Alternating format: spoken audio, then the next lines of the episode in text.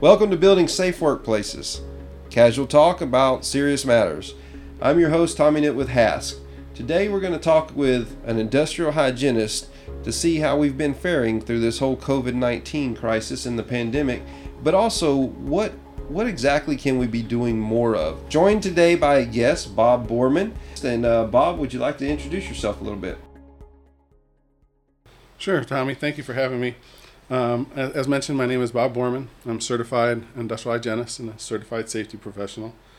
Uh, I uh, started my career in 1986, uh, working in, in, in, in the petrochemical world as a plant hygienist. After about 10 years, in 1997 decided to kind of hang my own shingle out and become a consultant and as a consultant we've pretty much done a lot of different kinds of uh, uh, industrial hygiene services for many different types of uh, en- entities in all kinds of different manufacturing and industrial fields uh, that include construction and uh, and uh, petrochemical refining etc okay so bob for for those who might not know what exactly does an industrial hygienist do? Well, that's a that's a phrase that us industrial hygienists have communities t- tossed around for quite some time to how to define ourselves. um, but really, it's a it's a professional, technical um, occupation. Um, it, do, it is a profession that, that goes through a certification process. Um, I like to really kind of say the main role of the industrial hygiene profession is to allow all workers a healthy retirement um, because what we're doing is we're trying to prevent those kinds of incidents and events that can happen that could that can uh, not let that happen. Um, we are we are educated and, and developed to assess like risk. Uh, we learn the processes and tasks and, and anticipate the risk. Then we ID the risk. Then we measure the risk. We evaluate the risk. We make solutions. Then we reevaluate, and then we train individuals on how to recognize when something might happen to make it uh, more significant. It's a profession that's it's a professional technical um, occupation. The professional uh, it, it, does have the, it does have a certification process to become a, a CIH after some experience, usually typically five years. Uh, I like to say the main role of the industrial hygiene profession is to allow all workers a healthy retirement. Um, we are educated, developed to, to assess risk through our professional development uh, I think we're really good risk assessors. And it starts with learning the process and the tasks and then be able to anticipate the risks associated with that task. And then we, we ID the risks, we measure the risks, we evaluate what, what's the degree of the risk, and then we come up with solutions and controls. And then we back and reevaluate the, the effectiveness of those controls. And then last, we leave some training to those individuals to be able to recognize when certain instances may be significant where where that risk could be then again more elevated and we and we'd reevaluate. Excellent, excellent. So, uh, getting into, I mean, we can't really. Seems like we can't even talk this year without bringing up the year 2020 has been with the pandemic. So, how has your role as an industrial hygienist taken form this year? I mean, obviously, it's probably a little bit different this year than than a traditional year. Uh, so, so what role has has your your profession developed into this year? Well, I think we've always the industrial hygienists have always had an arm in um, infection uh, control and infectious pandemics, etc. Starting way back, you know. But I think the avian flu was was when I got involved. But um, to achieve IH and to achieve the goals of making certain that people are safe and healthy, it's not uncommon for IHs to team with very other with other professionals. So we'll team with like toxicologists, safety engineers, engineers, welders, and in, in this case, some of the, the infection control professionals and and the medical personnel. So it's it's still kind of a it's really a, a good fit for us because it's we still try to anticipate what, and that would be mm-hmm. the COVID uh, 19, and then the how, how it ends up um, doing this transmission from person to person and then what other risks? You know, secondary risk would be contact to surfaces, more of the primary risk being direct exposure to the aerosols from the human, and then how to fix it. What are the controls? So it's actually kind of an easy transition for us. And since we deal in risk all the time, um, yes, it has been a crazy year, but it has not been something that's been hard for us to grasp. No good. So you so this is right up y'all's alley. Then you're you're looking at this and figuring out what the risks are and how they can be done. We've heard so much on the the news about how contagious this thing is and and how how it can spread on surfaces and things like that. And my question is, is it possible to even work in this type of environment today? Obviously, we have to, right? But Mhm. but what? I mean, it's got to be challenging, right? I mean, it, it, it, it can be done, though, right? Uh, uh, I totally think so. I mean, I've always said that when it comes to the workplace, there's all hazards, no matter how severe, can be effectively managed within the workforce. Um, and I don't think COVID 19 is any, any different. Um, workplaces establish procedures, um, they effectively do the training to set the expectations and the conditions of employment in following these procedures. And then the practices are followed to protect themselves and, and others. And I don't see any different in, in doing those kind of practices in the workforce to uh, prevent the exposure to to any to infectious agents, to chemicals, to to noise, whatever, as long as we understand what the risks are, what causes them, and how to prevent them um, after being being evaluated properly. The tough part about this is though, is kind of kind of like noise. There's the off work potential, and you know at the at the at the work sites it's easy. I mean it's condition of employment. You're going to follow this, and so I think it's pretty easy to manage the potentials there. It's the difficult part about what does the employee do when they're off hours. Right. And then whatever they do off hours is going to obviously affect when they come back to work. Correct. That is Yeah. correct. So, so what are some things to consider?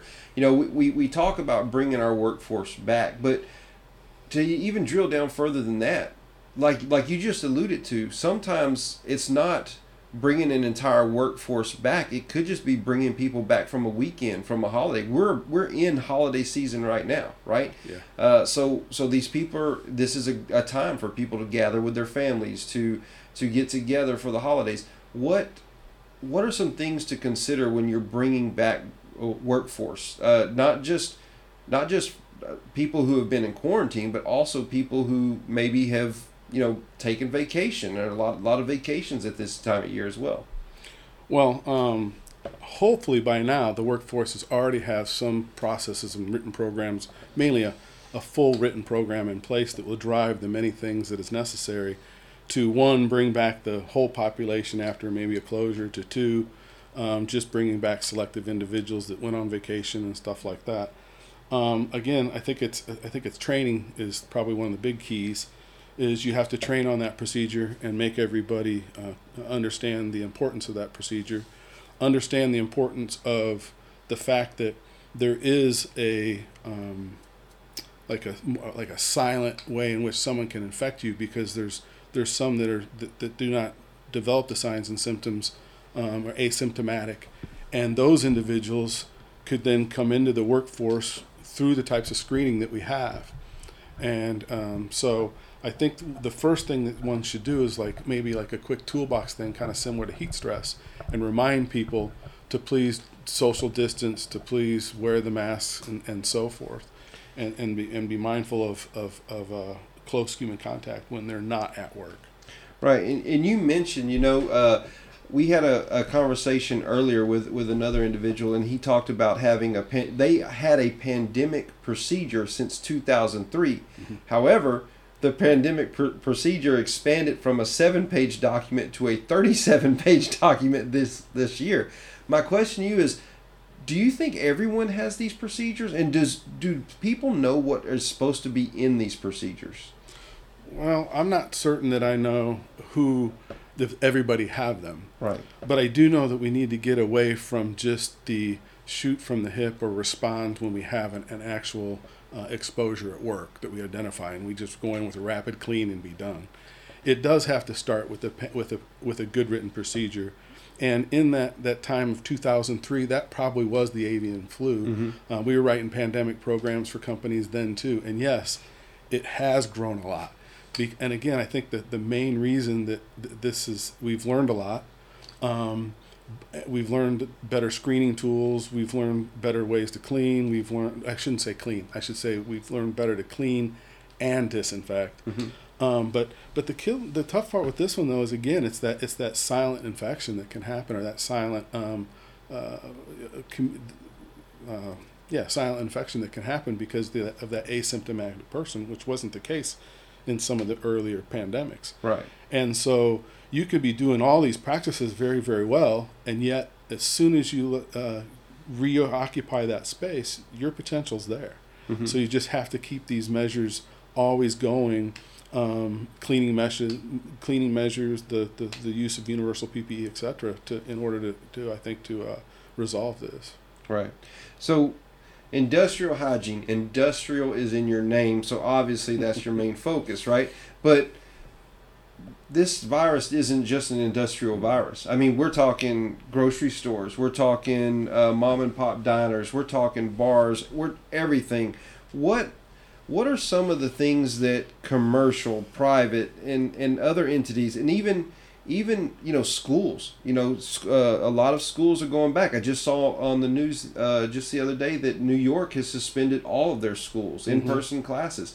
What are some of the things that they're, they're more particularly important from an industrial hygienist perspective for those commercial places because that like you said earlier that's very hard to control right if you're in, in, a, in a plant or in a, a facility you have rules and standards you have to follow Mm-hmm. there's no set of rules when you're at HEB, No, no. right? yeah, yeah, and that that's that's the difficult part because uh, my part of the job and my where I am, it's it's a little easier because one, we're not dealing with the public, we're dealing with like say in the industrial environment where we're manufacturing something, and they're used to having procedures in place for wearing PPE and, and, and chemical protective clothing and decon and all that kind of stuff. That's that's net that's that's natural to them.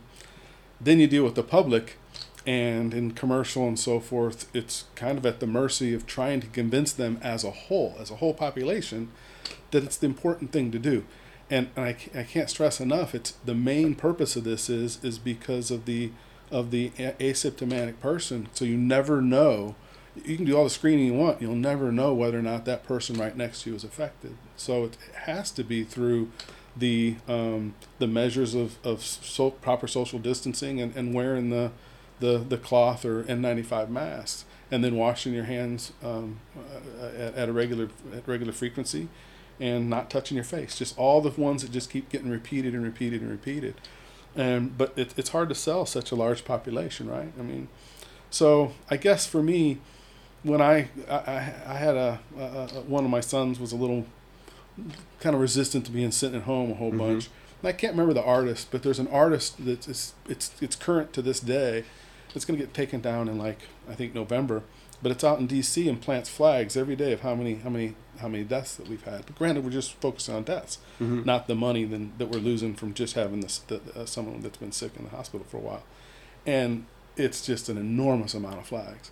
And then I think um, I'm also starting to feel some of the secondary people that I know that have started to have some some issues. So I think that as unfortunately as, as we start to come closer and closer with with having experiences and stuff like that, maybe the mass population will practice the which what we need to do when we have the the silent infector.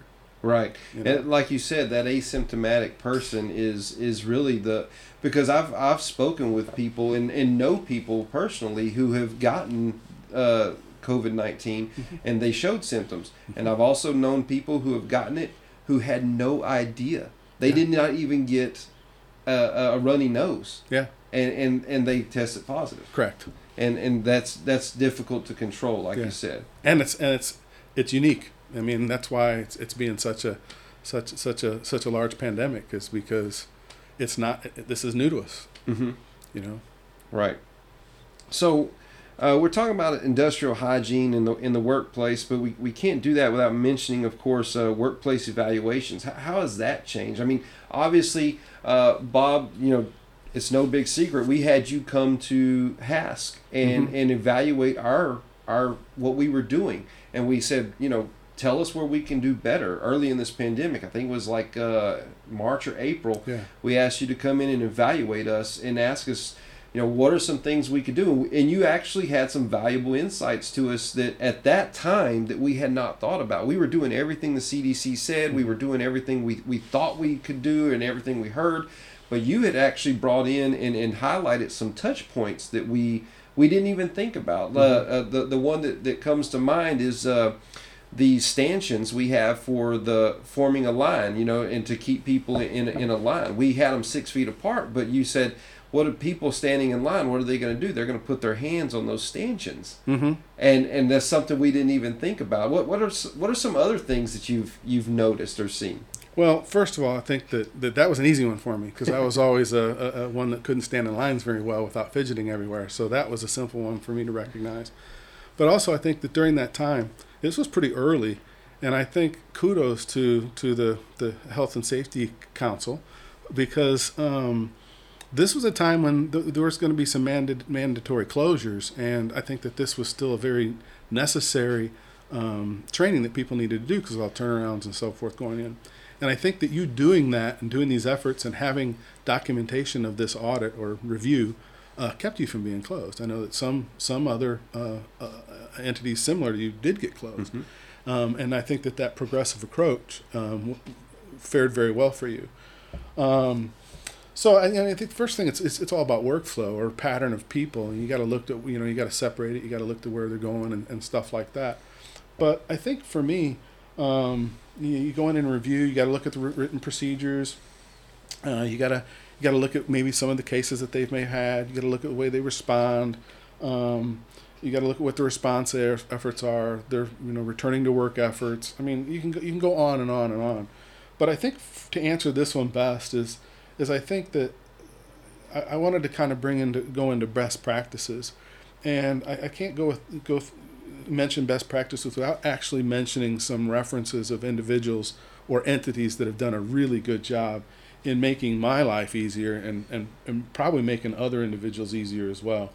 And that is the, uh, the AIHA, the American Industrial Hygiene Association, has some really good references out on their page, well, easy organized from respiratory pit, uh, uh, fit testing, uh, sorry, for uh, cleaning guides and tips. Um, they also have uh, engineering controls as well as the American Industrial Hygiene Association. You get out to their sites, they got some really good stuff. Of course, the CDC is the number one source of info, but you know the the, the AIHA has backtoworksafely.org page started up. The National Safety Council has some information that is good in, in, in, mainly in the commercial and the public sector. Uh, OSHA does. ASHRAE has a really good one out there to, to talk about how to deal with your ventilation system. Um, and I think when you come in and look at the contact, let's look at the secondary contact points first. Is you, you can't do anything without hitting a really good control guide that uh, that I used before coming out here, and it's it was a joint effort between the Restoration Industry Association, the AIHA, and the Institute of Inspection, Cleaning, and Restoration Certificate Certificate Certification. Sorry, um, they got a really good one and, and give very good tips um, on how to properly uh, protect the worker doing the cleaning, but also all the tips on how to properly properly uh, clean and disinfect um, and, and so forth. So I think those we're seeing so much different information that is that people have just rose to the occasion and, and provided information to make it uh, pretty easy to do an, an, evaluation of the workforce. Right. So have you seen through your evaluations, have you seen anything that you just like may have caught you and go, oh wow, that's that's oh. really awesome. I, I, I, you know I didn't think of that. What what are some best practices or some some kudos to those people who uh, who came up with something that you know maybe you didn't even think about it through, through your your process. Well, I, I don't think that I think of a lot. I, I, think a lot of times those of us that go to these places aren't always thinking about them. You're just sharing ideas that you collect along the way. Right. And uh, I actually I think you had one here in house, and that was the way that you managed the the respiratory fit testing. Mm-hmm. Um, that's that's been popped up throughout this pandemic um, questions to us all the time is how are you going to do this without spreading the, the illness? And one you got the nice volume of that but i think that a lot of it was that, that you only used the machine once. You got uh, you've, you've got respirator um, uh, washing machines so you only use the respirator once. You take the you take the hose out of cycle for thir- for 36 hours and a clean and I, I think that that makes me feel very safe. So I mean, I've had fit tests, mm-hmm. had people fit tested here yeah. because it, because it, uh, I feel very very comfortable with that. I've seen really good use of barriers. I really like the barriers at the grocery stores. You mentioned the ones mm-hmm. like, I, you know, some of the I'm not going to mention the retails, but some are better than others. Um, actually, actually, the other one stepped up. You know, the ones where you got to scan your card to get your stuff. They now have a little employee or a, a, a, a person, the the shopper. You can put your own, ring your own card. Um, uh, having uh, manned places with uh, the uh, the door. That was another one. I, I really thought it was when I first come to, to here. I wouldn't have thought of actually having a manned door that would be gloved and open the door for me for every person that comes in. That just that, that to me, the process of entry felt comfortable because I was not other than the fact that maybe aerosol because maybe I was infected and maybe I wasn't. Mm-hmm. But as far as my personal contact, I was I felt like I was entering, not bringing material in and not uh, spreading it from just from the initial contact. And so, so speaking on touch points, what what are some other touch points that people may not be thinking about? Well, I think that um, when you're trying to bring someone back to the work environment, you have to review your workspace.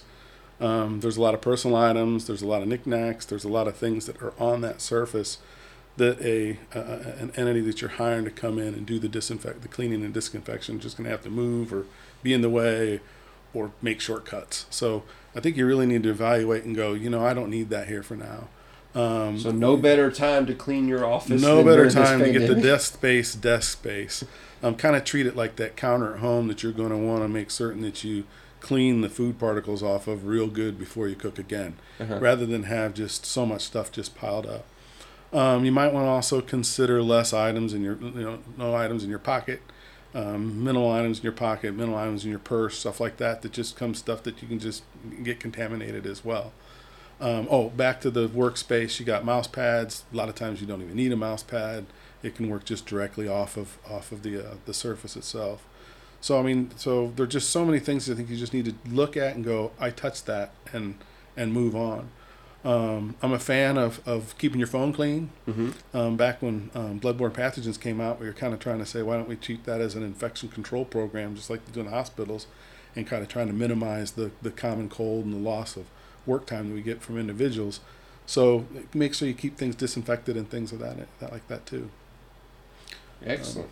Well, so we, we highlighted a lot of the best practices. Now, uh, what are some of the things that you may have seen that we implemented that may not be as effective? Uh, I know uh, maybe some mis- misconceptions about uh, cleaning surfaces or something. Is there anything that you see a lot of effort, or maybe not a lot of effort, but it, maybe something that you see has happened that is not as effective. I know that uh, previously uh, a person told me that you know temperature scans were he felt were not that effective because they tended to slow the, the, the lines down and you could form lines and, and they weren't really seeing a result of that. So is there anything that that that we're doing that might not be the biggest bang for the buck?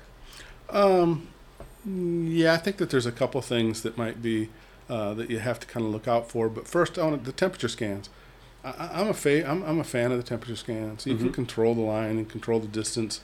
You know, some of the nice things that have come out of nice little products that easily convey that to people. You stick them on the floor; they look nice. They're not just this duct Right. tape or Mm-hmm. stuff like that. They secure well, and so I think that I really think that that that I bet those temperature scans have prevented some individuals to entering facilities.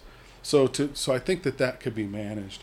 Um, I have to say some one of some of the bigger ones is all the stuff that comes out regarding the cleaning market. I think you got to be careful. Um, I, I, I'm not a big fan of the, of the fogging. Mm-hmm. Um, I, and, and I know that that's backed up by some of the references that I've that I've mentioned.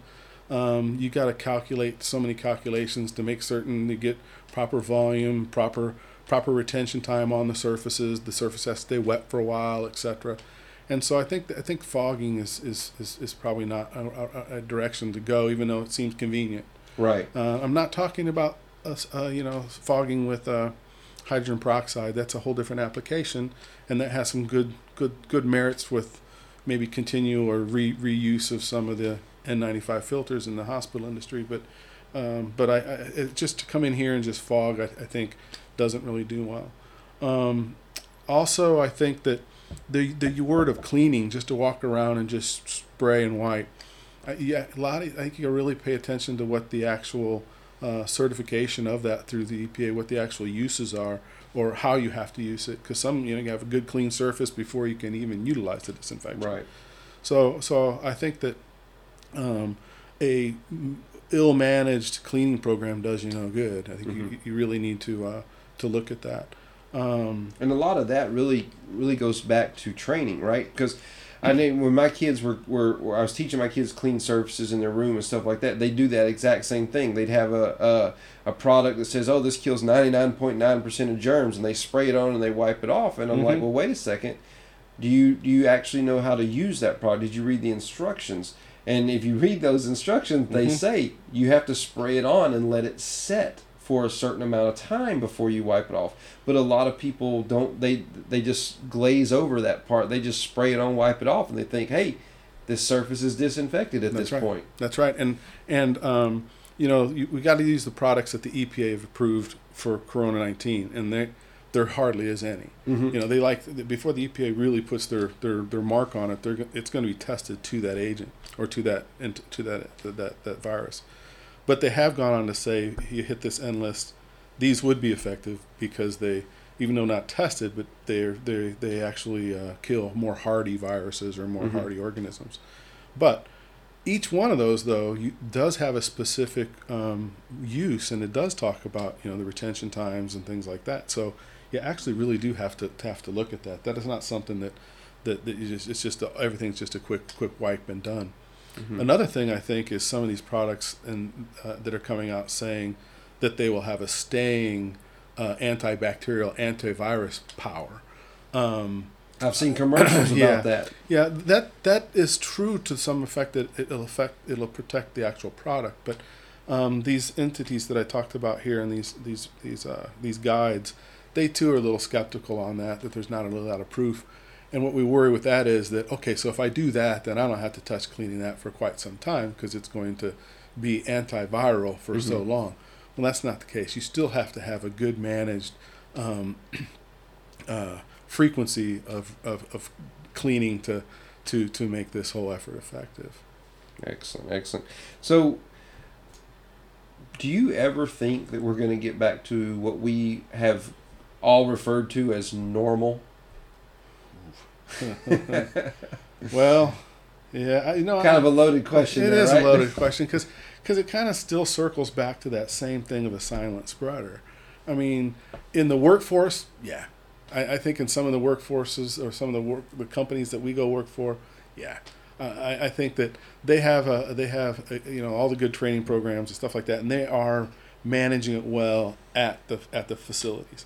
And again, I think it's just the type of uh, culture and stuff that they instill on their safety and health and environmental uh, processes and so forth will eventually catch everybody off site as well. Mhm. So I think that population I think will be pretty good. It's still it's, it's dealing with the whole public population and whether or not it, uh, they want to do this this simple um, uh, wear the mask, right, social right. distance. Now, of course, you know once we start adding some of the um, vaccines and so forth, yeah, you know, I mean, who knows? But Right. I, I, I, I, think that I, I think that we have entered an interesting era, and I think that I hope we we learn something by it. Um, some of our insurance, just our regular old insurance that that are are taxed upon our employers, are crazy. Just influenza and cold and all that.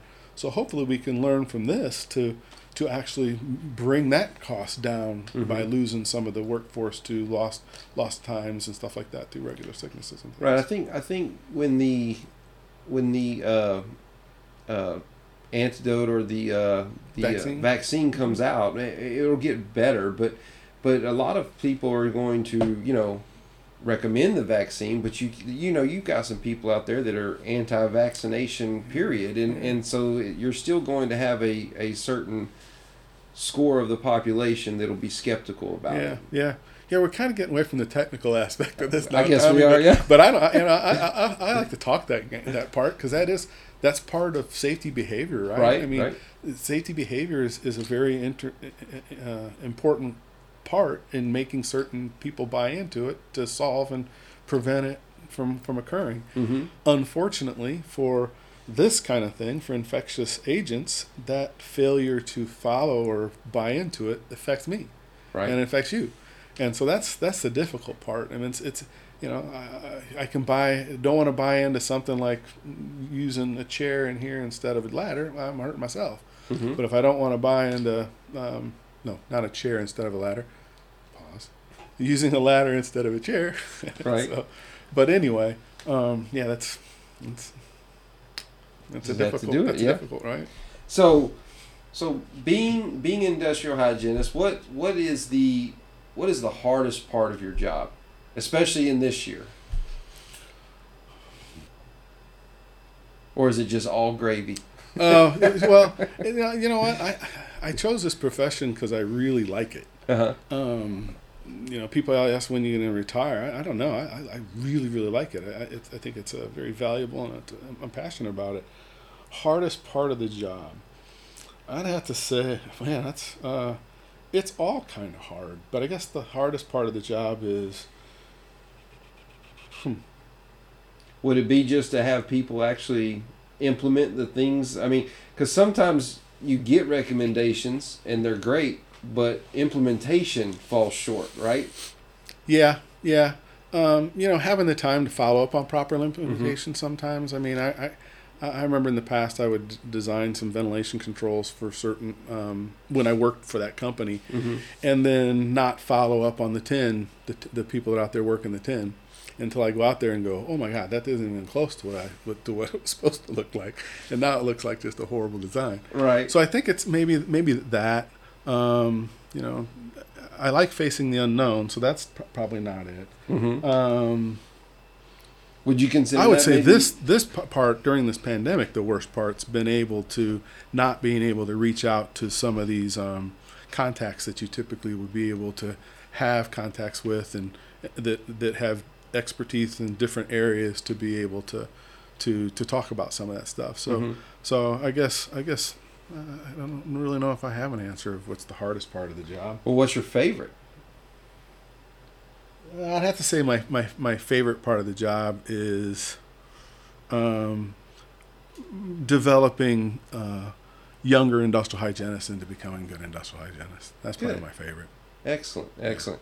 And is there a big demand for uh, industrial? Obviously, the demand may be up this year, but but how is the overall field of industrial hygienists? Is there is it a growing field of industrial hygienists? Growing demand? Well, I think the, the needs up there. I know there's going to be a lot of retirements of the of the certified ones in, in the upcoming years, and there have been efforts by the American Industrial Hygiene Association to try to get out there and, and try to tell the, the young folks from uh, junior high and high school what it actually is. Because again, that's been the biggest pitfall is trying to explain to people what it actually is.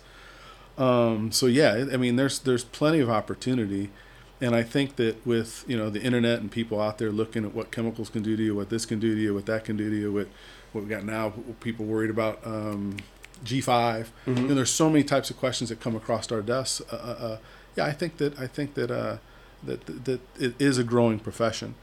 Um, but I, I'm not too certain if we're growing fast enough to uh, keep that niche, and and because there's a lot of times when you'll just lose that to another uh, another profession, right? Mm-hmm. You know. So everyone loves a, a, a pretty a good horror story. What's what's something in your profession that you've heard of that uh, just stayed with you? I mean, something that obviously you said earlier you're passionate about industrial hygiene. Mhm. What what garnered that passion? What what made you so passionate about industrial hygiene? Was it something that that you saw or something that happened, or is it just something that you just innately had from a young adult? I think it was a combination of, some stuff. Um, I was first in biology and Mhm. liked all the ologies, you know, like the virology, microbiology, and that kind of stuff.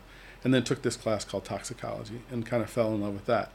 But that coupled with some other things in, in my life, like uh, um, my wife's grandfather uh, died of black lung. Mm-hmm. Uh, my my grandpa was in the coal mines, got out of the coal mines. So so some of that stuff kind of hit home, and you, and you start to learn, going, wow, this this stuff could have really been prevented. Yeah. So I think that's I think that's where some of the drive of of where um, I get pretty passionate about this. Also, in the early part of my career, it was pre PSM. You know, I've seen some pretty you know, disastrous um, types of incidents. And, Right. and granted, those aren't typically industrial hygiene, Mhm. but they do make you passionate to protect the to protect your fellow man. So, Protect the workers, right? yeah, protect your worker. Absolutely. So, so I, I think that's I think that. But as as far as horror stories, oh my gosh, I mean, uh, uh, I've had stories from those. Uh, some of these plants where they just put rags in their mouth and run into acid concentrators. They would they'd sit outside of, of cube cutters and cry because their ears hurt, but eventually it got better. Um, my first industrial hygiene call at this one facility that, that had been around for a really long time was probably my best. I don't know if you're going to want to record this though, but um, of course we're always trying to define exactly what industrial hygiene is, right? right. And so the supervisor calls me down to this one control room. Uh, I, have to wait till after the day shifts out because he wants to show me this this industrial hygiene concern. So I get into the control room, and he starts to talk about this one gentleman who's been there many many years. Should probably retire. Um, he he's he doesn't move around much, and he sits in this chair the whole time. And look under the chair, and I look under the chair, and there's a puddle, and he's like, "That's urine." He goes, he pees the chair, and then we have to, and then we have to go ahead and and and work, have the other person use that chair, or put it off till it dries. So you're you're the hygienist, you know, because it's hygiene. Um, what should we do about it? You know, and I'm like, and I'm like, this sounds like a personnel issue to me. I mean, or HR now. So now that's to- dedication yeah, that's right dedication right there. Yeah, but the fact is that, that then we, you know, obviously uh, this place had not had an industrial hygienist yet, so it was a real quick trigger to make certain we call assembly and there. Right. explain to everybody exactly what industrial hygiene is. It's not. It's not. Uh, it's not. It's not that. dealing with personnel issues. yeah, yeah, yeah. So, so finishing up, I mean, what if if, if you could talk to uh, a young person out there and, and he's interested in getting into uh, a field or he's looking to he's fixing to graduate high school this year. Uh, of course, it's it's it's different graduating in the last two years than it has been previously. What's what's one bit of advice you would give uh, for industrial hygiene in the workplace, or to that individual who's thinking about getting into industrial hygiene? Oh, the the individual that's getting thinking about it, um, they need to a- ask themselves: Do they like to get out in the field? Do they like to to measure things? Do they like science? Um, if they do, this is for them. I mean, it's Mhm. it's pretty neat. You get to get out, you get to interact with people and stuff like that, and and and, and for the good.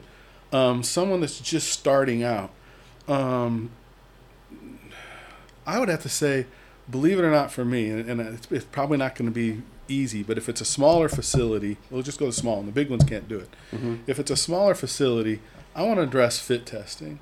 Um, when I was an industrial hygienist at some of these large facilities, they didn't have all, all the all the uh, available resources to do it. So that was part of your job was to sit down and fit test every single person. What that meant, you got six to twelve minutes of every single person in that plant to talk to. You got to know who they are. You got to know their intricacies. You got to know what they do. You got to ask a bit about what they do. You got to know what their complaints were 20 years ago, and you read out the complaints and say, "Well, that was Mhm. 20 years ago," or what their common ones are. So, and you got to put a face to the name. I'd have to say that's if you can do it, it's a lot of work, but I think that that's an important component to be able to have the touch to all those individuals. Um, I think the other thing is that I, I- think that's been successful for me um, is get, getting out in the plant. I know it's it's difficult with the with the documentation and the Right. paperwork that you have, but get out in the plant, especially during uh, outages and turnarounds. We have to be out there a lot of times anyway. And I think the best way to get people to to like industrial hygiene is you have to show interest in what they do. You know, ask questions, what they do, what are the shortcuts to this, how does that work, and then they'll show interest in what you do. And once they show interest in what you do, you kind of got them right because Mhm. you can discuss the types of things in small talk. Um, shadow people, you know, on your off time. Shadow some operators, shadow some welders, shadow some engineer, process engineers, and learn all you can because that stuff you have to learn. Be able to know what the true potential issues are. And then I'd have to say last is try to be positive. Um, I think the industrial hygienist groups is always bears of bad news. Uh, there's a lot of times there's a lot of negative negative stuff that then sets back people. So so so relish in the good ones. When you have success, get out there and promote that success. Get it in the plant newspaper. Get it out into into certain things. And also there is positive data too. Right. Don't just let the data sit. You know, show that the data shows that there aren't things happening, and and get that out and show these trends as well, so that people show so it shows that there's value in what you're doing there. So yeah.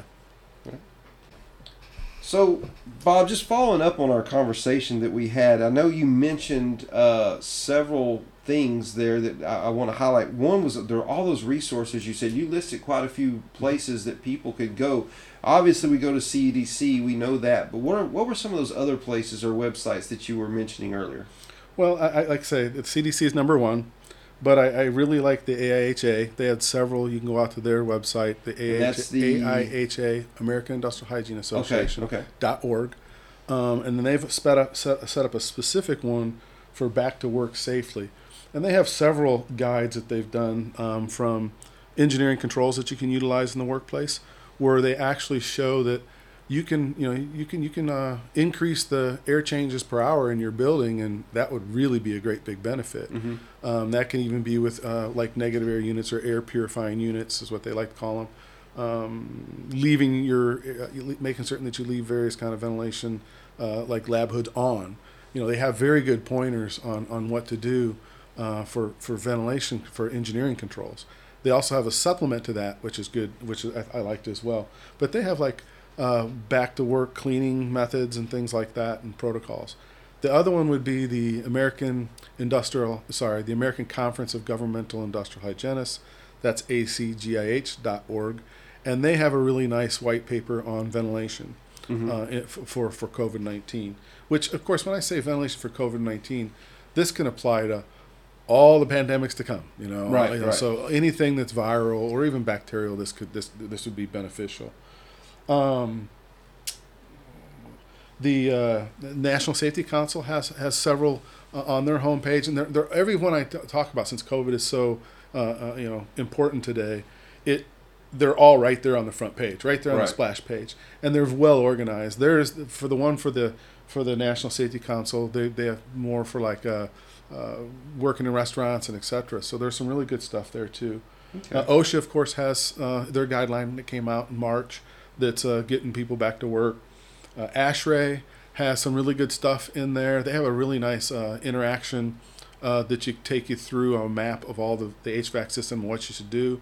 They talk about, uh, they do address um, uh, bipolar. Uh, uh, uh, bipolar ionization type of disinfection. right. They address the uh, UVC disinfection. Uh, you know, really, they point that you better uh, talk to a professional. Right. But but they talk about you know their their positions on some of that. Um, I tell you one that that I know that the that the here this facility here since you've been very dedicated to the cleaning, which would be a very useful one, and that's a report for the professional cleaning and restoration contractors, and that's the one that I mentioned that uh, was a joint effort between the AIHA and then a couple of the restoration entities, the Restoration Industry Association and the Institute of Inspection Cleaning and Restoration certific- Certification. You can go out and get that um, on online, and it's it's it's really really good. There, it's it's already up to the fifth edition, Oh, really? and okay. yeah, and and the most recent is October 26th, and they do caution you to keep keep looking because they're constantly updating it. But it had some really uh, interesting points that cleaning is just not cleaning. I mean, you really need to pay attention to to to the actual. Uh, the EPA approved chemical itself. hmm Foaming is better than liquids, because you can see where you're going, so Right. foams work well. But it, it, but and then they take some some positions on some of the other stuff as I mentioned, like fogging and things of that nature. Okay. Um, I think that covered them. So the other the other thing that you mentioned that was very interesting, and you know, I'm sure people had these in place before 2020, but it's it's interesting a pandemic plan, Yeah. right? So most people have a pandemic plan, but before this year, did we really? I mean, I'm sure some people knew what had to be in it, but it's it's it's got to have changed since this year, right? I mean, is there is there any kind of place that people can go if, if they don't have a pandemic plan or they're working on a pandemic plan? Is there any any resource they can go to that that would show them what's in a good or maybe even an example of a good pandemic plan? Yeah, all those all those resources that I mentioned uh, reference um, textbooks and so forth that have that have uh, put out some models on a on a pandemic plan. Um, from like I say the avian the, the avian bird flu and some of the other things. Um, this is not an uncommon uh, type of position. Uh, it's called the, the, the infection control professional in a hospital as well to control the nosocomials and stuff like that. So JCAHOS uh, and, and, some of those entities will probably have some pretty good places to go. Um, but but really, I think you just need to look at the guides that are out there and just place of what should really be in a, in a plan. And you know, it starts out with um, making certain that you have the, the, the, written procedure that encompasses training you're going to give everybody mm-hmm. um, conducting a risk assessment i think that that's an important part is you know uh, who's at risk what's at risk and stuff like that. So you got your people that you don't need to be coming in, in you know mm-hmm. we can we can manage this long term or forever with with individuals that don't need to report to work you know. Um, we, we have been very successful. We're, we're 100% telecommute and what I what I tell that uh, Teams was the greatest invention ever. Right. I say during from eight to whatever, eight to five, whatever, your laptop or your computer's your office, and you're in Teams. So if I need to walk down the hallway to talk to you, I just hit you in Teams. So right. So the so the, it's pretty easy to communicate. Um, tracing, you're gonna have to have some really good tracing, and that's just and, and I know that close contact just got uh, I think that got a new definition here recently. So you need to do good tracing, reporting. You know, making certain that you the person's honest and reports that they just had uh, maybe a relative come back from out of the country and stuff mm-hmm. like that. Um, a good response plan, cleaning and disinfection, which we mentioned. You got to deal with your contractors. Um, not only the contractors in like the the industrial setting, but coming in and disrupting through regular construction work some of the things that you have in place in your HVAC. That that's where I think the infection control uh, in a hospital would be beneficial because there's a lot of stuff. There's a lot of paperwork and forms that happen right. that could be beneficial when that occurs. Um, security, uh, like they mentioned, the controls, uh, evaluation, and uh, return to work, screening, masks. I mean, you just keep on going. Yeah. But but that's a, I think that's essentially the the bullet points that should be in the plan, and I don't see those. I, I see that mentioned as a very common thread throughout everything that, that I've mentioned here, from OSHA guides to AIHA guides to internet search guides. So the help is out there if we need to find it. Yeah, yeah, yeah. And and and there's several of us like you know we have to submit our plan to many of the host companies or many of the companies we go to, and um, you know these these companies have spent a lot of time and effort and we'll read theirs and go, oh, that's that's I like that. That's kind of nice. So so some, especially some of the the return to work testing I really like. So because yeah. it speeds up the process from 14 days to getting them returning a little sooner. Mm-hmm. So yeah, you just, just kind of rob some of that. Yeah. You know? And when the ultimate goal is that everyone's safe, there's there's no shame in in stealing stealing someone else's good idea, right? You bet. That's correct. That's right. No Matter of fact, should be encouraged. Yes, yes. so I, I uh, that's that's a that's that's our mission. so we've talked a lot, Bob, uh, about a lot of things. Industrial hygiene uh, covered pretty much a whole spectrum of the the industry and and and COVID nineteen and return to work.